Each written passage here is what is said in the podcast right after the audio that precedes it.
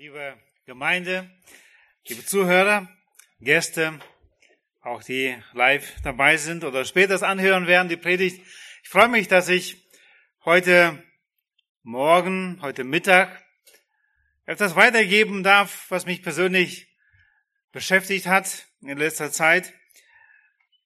Ich lese es in der stille Zeit, Buch für Buch und diesmal war es Erste Könige dran und das Alte Testament.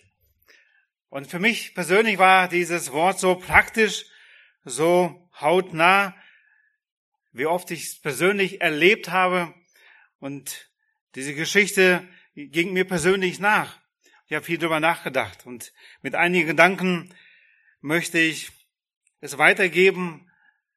Ich möchte zu mir persönlich selbst erst predigen und ich möchte weiter lernen und möchte euch ermutigen, auch dieses einfaches, doch so praktisches Wort zu beherzigen und es zu leben. Warum? Damit unser Christsein wirklich eine Freude ist, damit wir es gerne leben, damit wir ein Zeugnis auch nach außen sind. Ein Wort, das wir aus dem Neuen Testament kennen, was Jesus sagt in der Bergpredigt Matthäus 6, Vers 33, klingt auch sehr einfach, was Jesus hier sagt. Er spricht hier im Vorfeld über die Sorgen, die die Menschen haben und er ermutigt, auf den Herrn zu vertrauen. Er ermutigt, zuerst Gottes Reich zu suchen. In Matthäus 6, 33 fasst er dann zusammen, nachdem er zusichert, dass er selbst für die Vögel sorgt, die nicht sehen, nicht ernten, wie viel mehr für uns, die ihm folgen. Da heißt es dann, Trachtet aber zuerst nach dem Reich Gottes und nach seiner Gerechtigkeit. Und dies alles, es waren die Sorgen, die sie hatten, auch um das Essen und Trinken und vieles mehr, wird euch hinzugefügt werden. Die Sorgen, wie ich schon sagte, um das Essen und Trinken, der Vater im Himmel wird für uns sorgen. Und ein Beispiel aus dem Alten Testament, wie ich schon sagte, hat mich ermutigt unserem Gott zu vertrauen. Noch mehr und weiter zu vertrauen. Das Böse nimmt zu, haben wir den Eindruck, wenn wir die Nachrichten einschalten. Aber auch damals war es nicht anders. Der Blick auf den Hintergrund unseres heutigen Bibeltextes mag uns trösten oder auch erschüttern. Es war ungefähr 2866 Jahren zurück in Israel war es kein Stück besser. Ahab war König im Nordreich und über seinem Vater. In 1. König 16, 15 lesen wir, wenn wir gerne den Vers aufschlagen, da heißt es, Omri tat, was böse war in den Augen des Herrn. Und zwar schlimmer als alles, die vor ihm gewesen waren. Und wer gemeint hat, eine Steigerung sei gar nicht mehr möglich, der muss enttäuscht werden. Da heißt es weiter von Ahab, ähm, etwas später im 16 Vers 30, Ahab tat, was böse war in den Augen des Herrn, mehr als alle, die vor ihm gewesen waren. Es war also immer noch eine Steigerung. Er weitete von seinem Vorgängern eingeführten Götzendienst aus. Also er war schon da und er hatte noch mal weiter ausgeweitet und gerade durch die Ehe mit Isabel etablierte er die Hauptgötter Baal und Aschera im Land. Dazu kam noch der moralische Verfall. Wahrsagerei und Tempelprostitution. Isabel ließ die Altäre Gottes zerstören und seine Propheten umbringen. Nicht alle, wie wir werden sehen, später sehen werden, aber viele. In diesem Umfeld spielt sich unsere Begebenheit ab, die ich nun mit uns lesen möchte, und zwar erste Könige Kapitel 17. Ich lese ab Vers 1 bis, ich lese aus der Elberfelder Bibel, und Elia, der Tischbiter aus Tischbe in Gilead, sagte zu Ahab, so wahr der Herr lebt, der Gott Israels lebt, vor dem ich stehe, wenn es einen an diesen Jahren Tau und Regen geben wird, es sei denn auf mein Wort. Und es geschah das Wort des Herrn zu ihm, geh von hier fort, wende dich nach Osten und verbirg dich am Bach Krit, der vor dem Jordan ist. Und es soll geschehen, aus dem Bach wirst du trinken, und ich habe den Raben geboten, dich dort zu versorgen. Da ging er und tat nach dem Wort des Herrn. Er ging hin und blieb am Bach Krit, der vor dem Jordan ist. Und die Raben brachten ihm Brot und Fleisch am Morgen und Brot und Fleisch am Abend. Und aus dem Bach trank er. Und es geschah nach einiger Zeit, da vertrocknete der Bach, denn es war kein Regen im Land. Da geschah das Wort des Herrn zu ihm.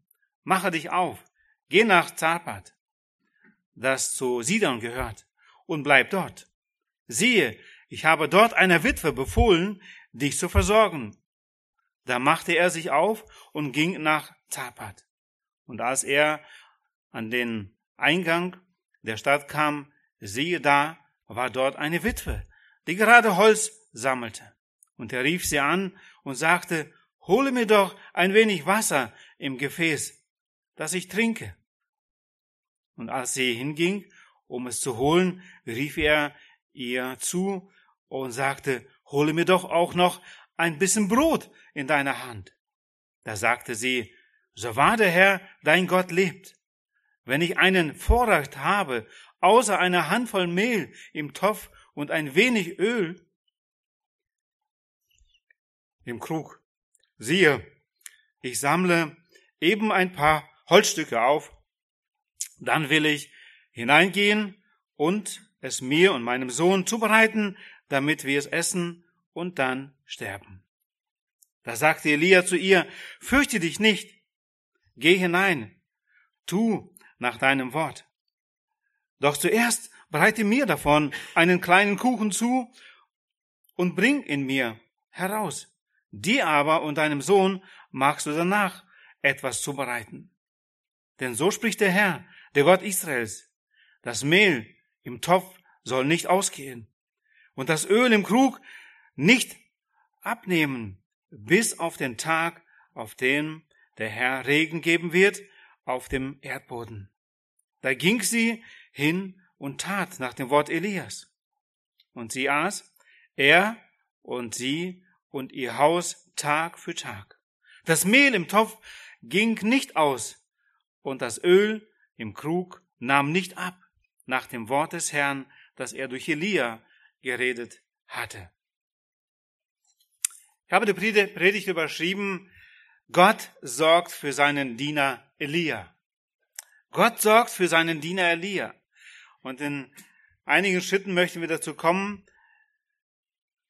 Ich habe das einleitend schon einiges gesagt und dann, also zu dem Hintergrund, wollen einmal anschauen Elias Gottesbeziehung. Elias Gehorsam, Elias Vertrauen und Elias Versorgung. Sehr einfach, doch wie wir sehen werden, für uns heute nicht so einfach umzusetzen.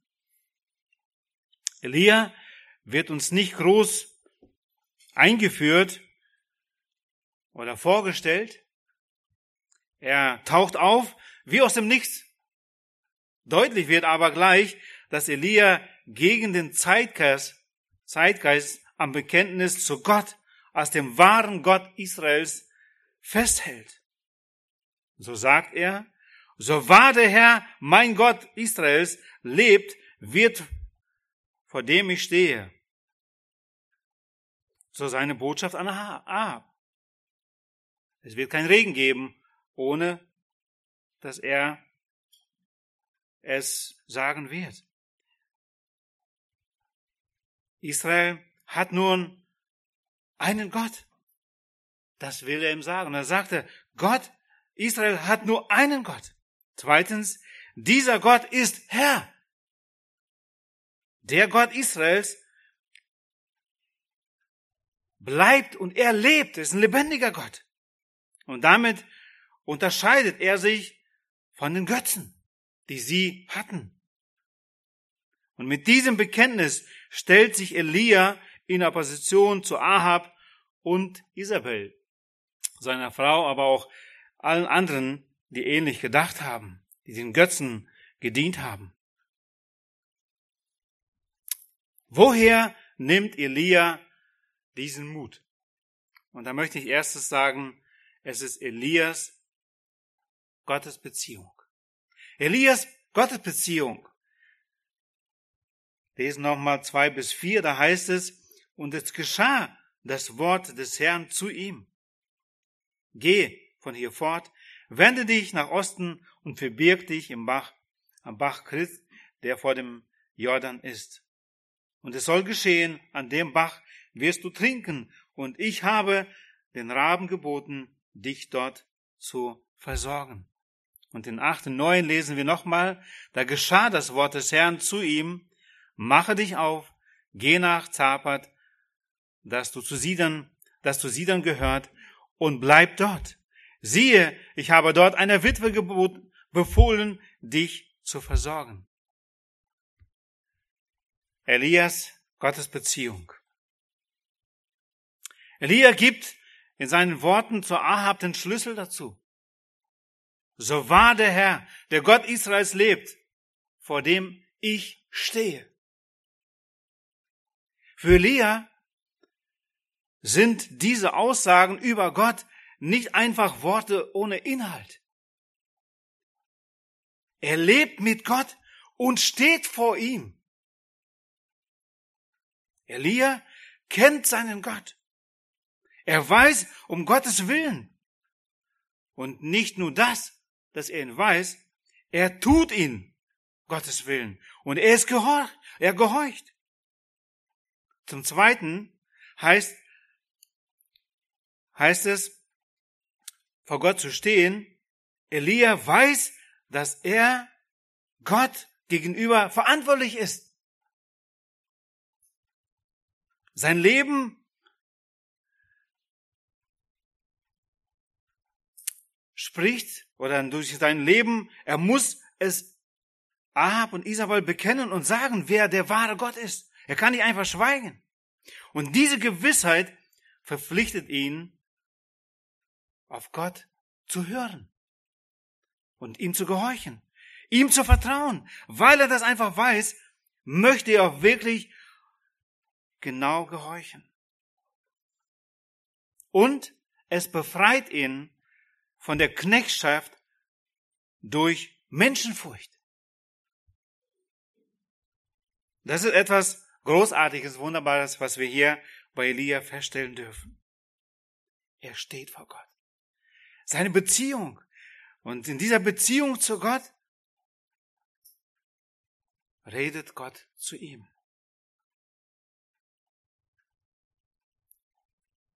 Elia kennt Gott und deswegen vertraut er ihm. Und als Gott ihn dann auffordert, sich am Bach Kritz zu verstecken und von Raben versorgt zu lassen, zögert er keinen Augenblick. Dabei hätte er doch Grund genug zum Zweifeln und fragen, Krit liegt noch im Machtbereich Ahabs. Sie werden mich ersuchen, wenn es keinen Regen gibt und werden ihn versuchen zu töten oder sonst. Er hätte einen Grund dafür zu sagen, nein, lass mich woanders hingehen. Nein, er gehorcht aufs Wort. Der Bach speist sich aus, nicht aus Quellen, sondern einfach vom Regen. Und wenn der Regen aufhören soll, dann Herr, dann sind es ja nur ein paar Tage, dann ist der Bach auch trocken. Es lohnt sich doch gar nicht dahin zu gehen. Nein, er gehorcht. Und dann die weitere das weitere Versprechen, ich habe den Raben befohlen, die Essen zu geben, dich zu versorgen. Ja, Raben sind unreine Tiere, Vögel. Doch er zweifelt nicht und er geht. Er gehorcht auf Wort. Und das ist seine Beziehung. Elias, Gottes Beziehung. Er kennt Gott, er steht vor ihm, er weiß, wer er ist und deswegen gehorcht er aufs Wort. Zweitens wollen wir uns noch mal kurz anschauen, dieser Gehorsam, Elias Gehorsam. Vers 5 lesen wir nochmal und 10a. Da heißt es, da ging er und tat nach dem Wort des Herrn. Er ging hin und blieb am Bachkrit, der vor dem Jordan ist. Vers 10a. Da machte er sich auf und ging nach Zapat. Und als er an den Eingang der Stadt kam, siehe, da war dort eine Witwe, die gerade Holz sammelte. Er hatte einen Auftrag bekommen und er tat es. Einfach purer Gehorsam. Gott redet direkt mit seinem Propheten. Elia tat nach dem Wort Jahwes. Und eigentlich ist dieser erste und auch der zweite Befehl wirklich eine Zumutung, wie ich schon sagte. In ein fremdes Land zu gehen. Heidnisches Gebiet. Da soll er allein schutzlos leben? Elia, wie ich schon sagte, geht trotzdem im Gehorsam, weil er Gott kennt und er weiß, dass Gott es gut mit ihm meint. Ich kann Gott vertrauen mehr als jedem anderen Menschen. Denken wir zurück, wie Abraham seiner Zeit auch auf den Befehl Gottes ging in ein fremdes Land, ohne zu wissen wohin. Für ihn war nur eins klar, weil Gott es geboten hat. Deswegen gehe ich. Dem vertraut er mehr, wie ich schon sagte, als jedem Menschen. Und die Gewissheit, dass Gott hilft, kommt aus einem vertrauensvollen Gehorsam. Die Gewissheit, dass Gott mir helfen wird, beistehen wird, kommt aus einem vertrauensvollen Gehorsam. Jemand sagte mal, viele Menschen glauben an Gott. Und ich glaube auch heute hier, ich glaube nicht, dass es jemand unter uns gibt, der nicht sagt, ich glaube nicht, dass es Gott gibt. Wir glauben an Gott. Und die meisten Menschen glauben heute an Gott. Aber wenige Menschen glauben Gott. Das ist ein Unterschied. Sie glauben an Gott, dass es diesen Schöpfer gibt. Aber wenige Menschen glauben Gott, seinem Wort. Wenn Gott dann so einen Befehl gibt, geh und mach das und jenes, oder selbst einen Befehl, tut Buße, damit ihr gerettet werden könnt und vieles, vieles mehr. Gottes Wort einfach glauben, das ist nochmal was anderes. Das seine, seinem Willen wirklich zu gehorchen. Das im Gehorsam an Gottes Wort wir die Erfüllung erleben. Das ist nochmal was anderes. Elias Gehorsam. Er war gehorsam. Er, für ihn war Gottes Wunsch sein Befehl. Und darin erlebte er die Erfüllung. Deswegen die Frage hier auch an uns. Glauben wir an Gott? Oder glauben wir Gott? Seinem Wort. Dafür muss man sein Wort kennen, um seinem Wort glauben zu können, seinen vielen Verheißungen, um dann auch gewiss weiter zu leben und im festen Glauben vertrauen, dass Gott vorangeht. Elias Vertrauen wollen wir uns noch etwas näher anschauen.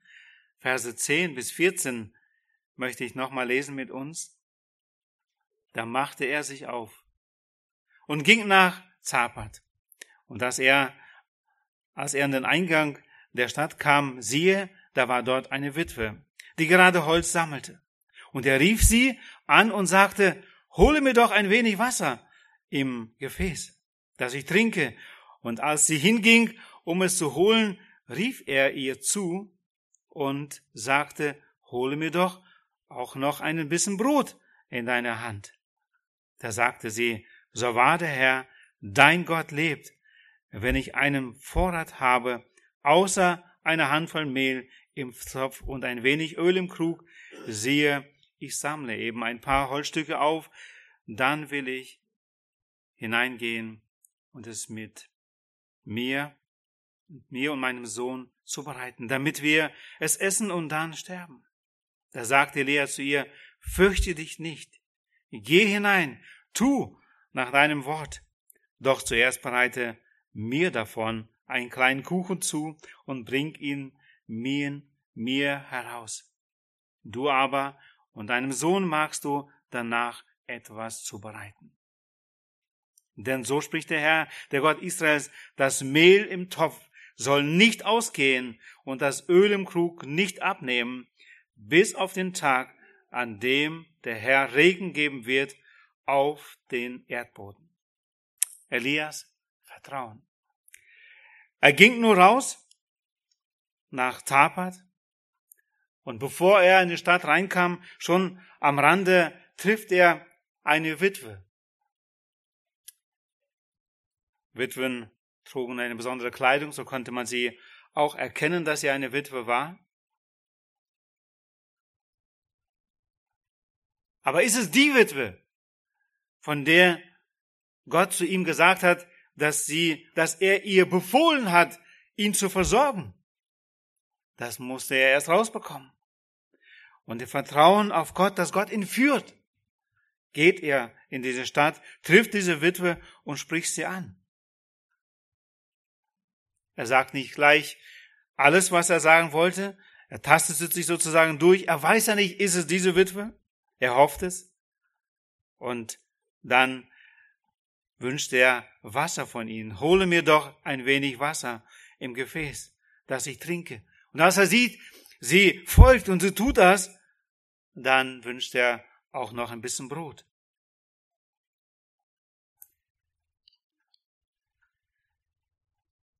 Gleich Stück für Stück erfährt er, wie das in Erfüllung geht, wie sie gehorcht und was sie sagt. Und sie wäre auch bereit, schon auch gleich ihm Brot zu geben, aber sie sagt es eindeutig, sie hat es nicht, sonst würde es ihr auch geben. Gott hat, Elia hat Vertrauen an Gott so sehr und so sagt er dieser Witwe, Vers 13, fürchte dich nicht. Geh hinein, tu nach deinem Wort. Doch zuerst breite mir davon einen kleinen Kuchen. Es ging nicht darum, dass Elia als erstes es haben wollte, als eigensüchtig. Nein, er vertraut Gott.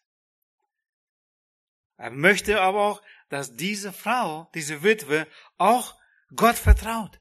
Elia spricht hier nicht in seinem Namen. Er sagt es hier sehr deutlich, dass Gott es sagt.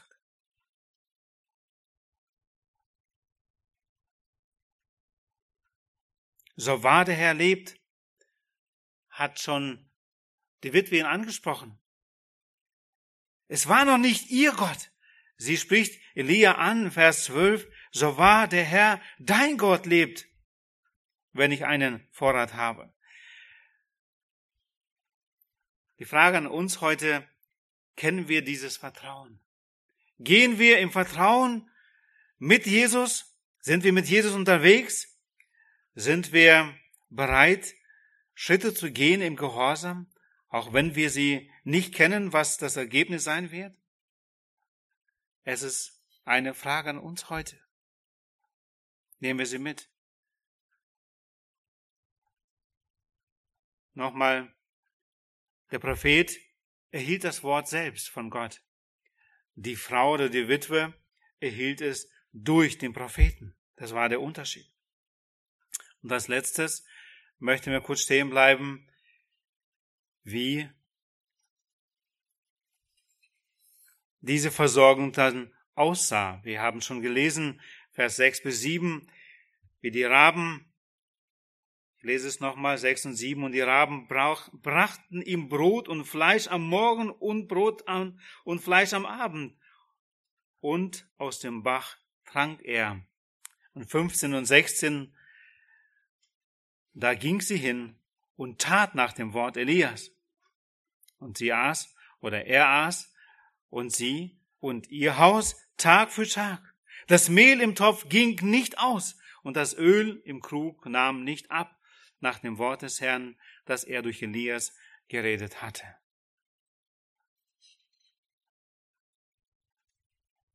Gott sorgt um die Seinen. Dabei geht Gott manchmal ungewöhnliche Wege. Er gebraucht dazu Menschen, von denen man es nie erwartet hätte. Bei Elia sind es sogar nicht nur Menschen, die er dazu gebraucht, sondern auch selbst die Raben, die Elia Essen bringen. Und das Ungewöhnliche ist nicht, dass Gott seinen Propheten versorgt, sondern wie er das tut. In der Wüste, auf dem Weg ins gelobte Land, versorgte Gott ein ganzes Volk, ein Millionenvolk, mehrere Millionen. Und das 40 Jahre lang mit Manna, Wachteln und Wasser. Wir glauben an einen lebendigen Gott, der heute noch Schöpfer ist, dem die Natur sich unterordnet, die Tiere, die Vögel, die Menschen. Die Frage ist einfach, haben wir den Glauben an diesen lebendigen, wahren Gott? Haben wir diese Beziehung zu ihm, dass wir dieses Vertrauen ihm entgegenbringen, wenn er uns wohin schickt und einen Befehl gibt, dass wir gehorsam sind, im Vertrauen einfach gehen und auch glauben, dass Gott uns da versorgen wird?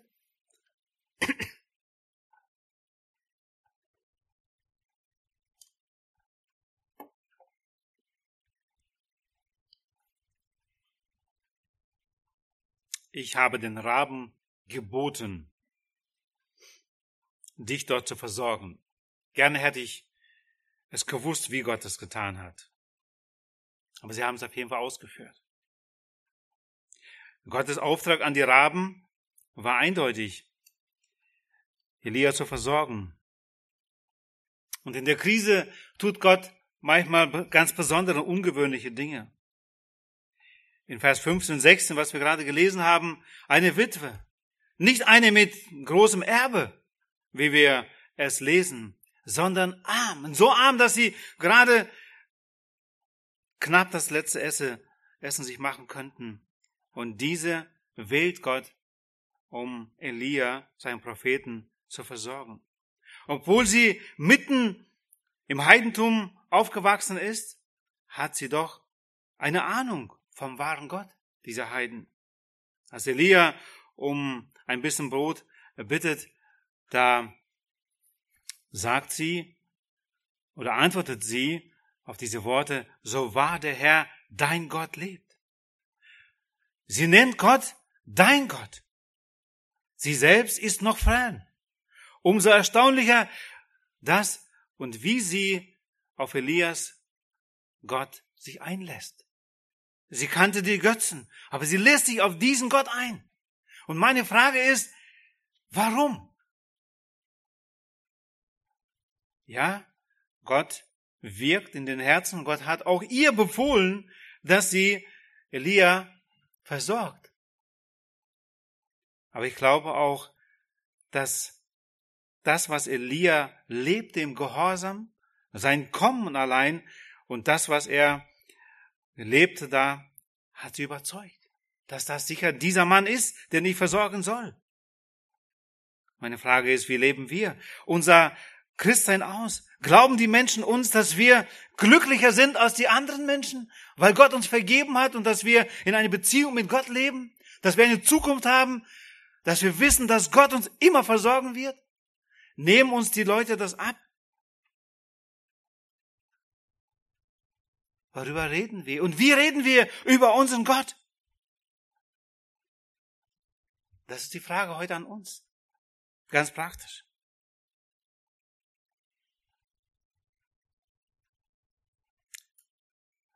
Elia konnte dieser Witwe diesen Zuspruch aussprechen, fürchte dich nicht, weil Elia Gott kannte.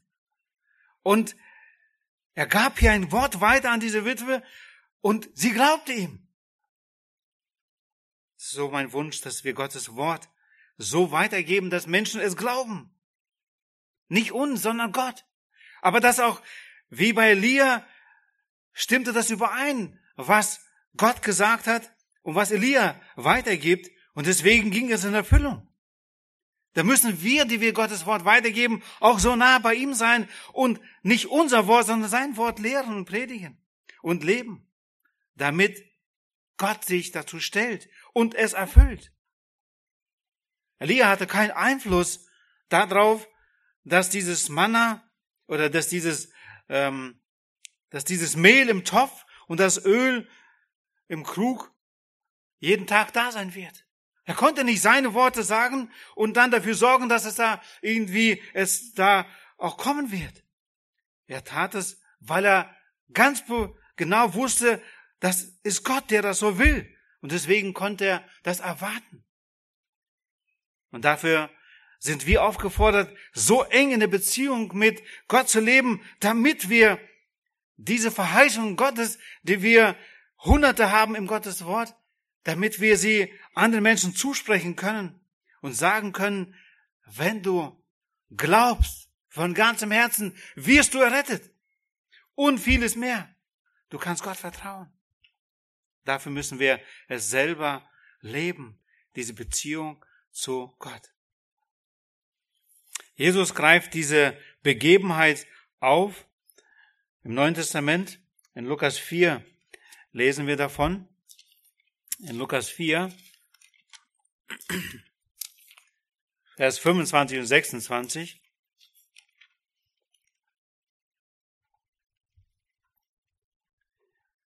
Er sprach aber, Wahrlich, ich sage euch, dass kein Prophet in seiner Vaterstadt angenehm ist, so in Vers 25, Entschuldigung. In Wahrheit aber sage ich euch, viele Witwen waren in den Tagen Elias in Israel, als der Himmel drei Jahre und sechs Monate verschlossen war, so dass eine große Hungersnot über das ganze Land kam.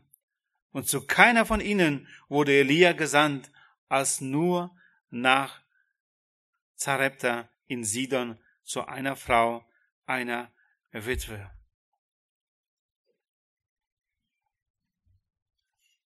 Gott hat sie auserwählt genau dafür. Und Gott wird es auch in unserem Leben tun. Auch da, wo wir Not sein werden, hat Gott seine Raben, die er uns zur Verfügung stellt, Menschen, von denen wir nicht denken, und er wird uns versorgen. Er wird sein Werk tun, nicht um unser Willen, sondern um seinetwillen. Doch will er uns einfache Menschen gebrauchen um diese Botschafter zu sein. Wie Elia, ein Prophet, hat Gottes Wort weitergegeben. Er hat das Gericht vorausgesagt. Auch hat er den Mut gehabt, selbst zu Ahab zu gehen, zu ihnen und zu sagen, was sie erwartet.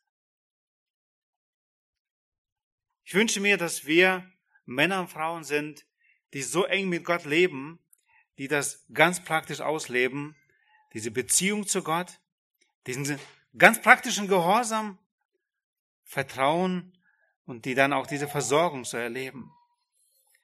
Ich möchte zum Abschluss einige praktische Anwendungen noch hier notieren und uns erinnern, uns ermutigen, darüber nachzudenken. Ich habe einige Bibelstellen noch aufgeschrieben dazu. Matthäus 6, Vers 24. Entschuldigung, ich habe da 22 geschrieben. Matthäus 6, 24.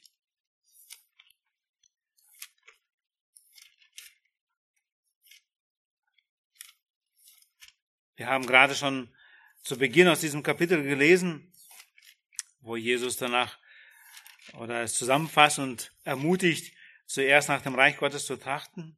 Und hier im Vers 24 fragt er und sagt, niemand kann zwei Herren dienen, denn entweder wird er den einen hassen und den anderen lieben, oder er wird einem anhängen und den anderen verachten. Ihr könnt nicht Gott dienen und dem Mammon. Meine Frage ist heute ganz praktisch an dich, an mich. Bin ich mir wirklich gewiss, dass ich diesem einen Gott diene, von dem wir gerade gelesen haben, dass Elia vor ihm stand und für ihn lebte. Jesus sagt, es ist unmöglich, zwei Herren zu dienen. Ist es dieser Herr und bin ich wirklich mit ganzem Herzen dabei? Da ist die Frage etwas später in Kapitel 7, Vers 21. Da heißt es, nicht jeder, der zu mir sagt, Herr, Herr, wird in das Reich der Himmel hineinkommen, sondern wer den Willen meines Vaters tut, der in den Himmeln ist. Täglich fragen wir mehrmals nach dem Willen Gottes. Es sind viele Fragen. Wir fragen uns abends schon, auf wie viel Uhr stellen wir den Wecker, um morgens aufzustehen? Planen wir schon eine Zeit mit Gott ein oder nicht? Den ganzen Tag. Wir sind immer wieder im Gespräch. Gott, was willst du? Ja, ist vielleicht ein Arbeitstag und Arbeitswelt, wo du bist. Und auch da hast du hoffentlich gefragt, ist es der Platz, wo Gott dich gebrauchen möchte als ein Zeuge? Welcher Arbeitsplatz? Wie viel Schichten und wie viel Arbeiten man vielleicht noch aufnimmt, um mehr zu haben? Es sind viele, viele Fragen, die wir täglich fragen. Und hier geht es darum, der den Willen Gottes tut. Ich habe es schon nicht nur einmal gesagt. Einer unserer Lehrer in Braker sagte seinerzeit, wenn wir einen ganzen Tag gute Dinge tun, sehr gute Dinge, aber wenn wir nicht Zeit gehabt haben, diesen Tag eine Gemeinschaft mit Gott zu haben, eine Beziehung mit ihm zu pflegen, dann haben wir selbst gute Taten getan, von, die Gott überhaupt nicht erwartet hat von uns. Gott will eine Beziehung mit uns. Gott will uns seinen Willen erklären, damit wir ihn dann tun. Dieser Wille kann Gott sehr schnell aufzeigen, wie wir unseren Computer gebrauchen, unser Auto, unser Haus und vieles mehr. Fragen wir, was ist Gottes Will? Und erst dann, wo wir bewusst fragen, und vielleicht wollen wir gar keine Antworten hören, weil wir meinen, es besser zu wissen. Jemand sagte mal, soll ich nach Gottes Willen fragen oder soll ich einfach das tun, was für mich das Beste ist? Hast du Angst vor Gottes Willen? Gottes Willen ist immer der Beste. Und er hat, seine Pläne für dich sind viel höher und schöner für dich. Hab den Mut, danach zu fragen und dann zu gehorchen. Ihm vertrauen, das ehrt Gott. Gestern bei den vielen Gästen hier haben wir uns kurz erinnert mit einem Ehepaar, wie Gott uns hier an diesen Ort geführt hat. Und ich erzählte nochmal die Geschichte, wie Gott uns hierhin geführt hat. Und ich musste mich erinnern, ja, wir standen vor diesem Haus, eine Ruine. Wir hatten keine 50 D-Mark als Gemeinde, als Kapitalanlage. Und wir sagten, Gott, wir glauben, wir vertrauen dir, dass Gott, dass du uns dieses Haus anvertrauen wirst und wir werden hier Gottesdienst feiern. Wir werden dich hier loben und preisen. Ich freue mich, dass über Jahre dieses Vertrauen in Gott wächst. Und ich staune, wie viel Wunder, wie viel Raben Gott geschickt hat und wie viele Menschen Gott schickt, um uns zu versorgen bis zum heutigen Moment. Es wirft und packt mich in Staunen. Und ich könnte bis, bis morgen früh erzählen über die Wunder Gottes, die Gott hier täglich tut. Und ich hoffe, dass wir jeder unseren Kindern und Enkeln viele Wundern erzählen können, weil wir Gott vertraut haben, weil wir in einer Beziehung mit ihm im Gehorsam leben. Und das macht unser Christsein wirklich lebendig. Lukas 18 möchte ich mit uns noch aufschlagen. Lukas 18, Vers 28 und 30. Auch ganz praktische Verse. Petrus, der Jünger, sind Jesus gefolgt. Und ihre Frage war, und was haben wir davon? Verse 28 bis 30 in Lukas 18. Auch in den anderen Evangelien lesen wir davon. Petrus aber sprach, siehe, wir haben alles verlassen und sind dir nachgefolgt. Er aber sprach zu ihnen, wahrlich, ich sage euch, es ist niemand, der Haus oder Frau oder Brüder oder Eltern oder Kinder verlassen hat, um des Reiches Gottes willen, der nicht vielfältiges empfangen wird in dieser Zeit und in dem kommenden Zeitalter ewiges Leben. Die Jünger wollten wissen, wir haben alles verlassen, was haben wir davon? Und Jesus sagt, selbst hier werdet ihr empfangen, werdet ihr es bekommen. Und es macht uns dann immer wieder so sprachlos, wie Gott das dann tut, wo er diese Menschen hat, woher kommen diese Raben, die uns so versorgen. Aber lass uns weiter staunen über Gott. Lass uns bewusst mit ihm leben, lass uns ihm vertrauen und lass uns im Glauben das Evangelium weitertragen, im Glauben, dass Gottes Wort nicht leer zurückkommt, dass es erfüllt wird, zu Gottes gesandt hat. Haben wir den Mut, Gott zu gehorchen. Auch wenn es solche Zeiten sind wie bei Elia seiner Zeit und man fragt sich, Elia, diese Zeit, du warst bis Prophet, was war dein Auftrag? Dreieinhalb Jahre musstest du selber warten, da am Bach, dann bei dieser Witwe, bis du dann wieder endlich zur nächsten Tat schrittst. Wir wissen nicht, was alles in dieser Zeit noch war. Aber er war ein Mann Gottes, der Gott vertraute und Gott hat ihn gebraucht. Fragen wir nach Gottes Willen? Vertrauen wir ihm, dass Gott, wie Gott seinerzeit Elia versorgt hat und ihm gesorgt hat, so wird er es auch mit uns tun. Gott sorgt für seinen Diener Elia. Aber die Voraussetzungen sind die Beziehung zu ihm, der Gehorsam, Vertrauen und dann können wir auch mit seiner Versorgung rechnen. Amen. Lasst uns gemeinsam unseren Herrn anbeten, dem danken.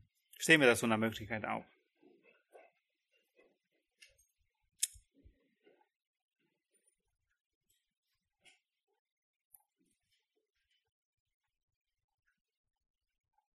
Großer, allmächtiger, wunderbarer Gott, danke, dass du dich uns offenbarst in deinem Wort als der Gott Jahwe, als der du barmherzig bist, gnädig, der du treu bist, der du liebst und der du eine Beziehung zu uns Menschen gesucht hast. Wir waren hoffnungslos verloren und du bist zu uns gekommen. Erst durch die Propheten, durch dein Wort. Aber du bist auch selbst in Christus zu uns gekommen, um uns zu retten. Stellvertretend gabst du dein Leben, um es uns zu geben. Und damit wir unser Leben dann für dich leben, in deinem Auftrag unterwegs sind. Herr, und ich möchte dich bitten, dass du hilfst, uns jeden Einzelnen, die wir inzwischen errettet sind, bewusst in dieser Beziehung mit dir zu leben, damit wir erfahren, was dein Wille für uns ist dass wir im Gehorsam leben, Vertrauen zu dir und damit du zu deinem Ziel kommst. In dieser Welt, wo es dir gefällt, auch mit uns und durch uns. Wo Menschen das Evangelium hören, es im Glauben aufnehmen, wo du durch dieses Geschenk, diesen Glauben wirkst und wo dein Wort nicht leer zurückkommst und wo die Zahl der Anbeter wächst. Herr, und danke, dass du jeden Einzelnen der Erretteten gebrauchen möchtest, diesem Werk, in deinem Werk unterwegs zu sein, in deinem Reich. Danke für die Ermutigung, dir zu vertrauen, wie Elia dir vertraute. Und so möchten wir dieses erleben, auch in dieser kommenden Woche.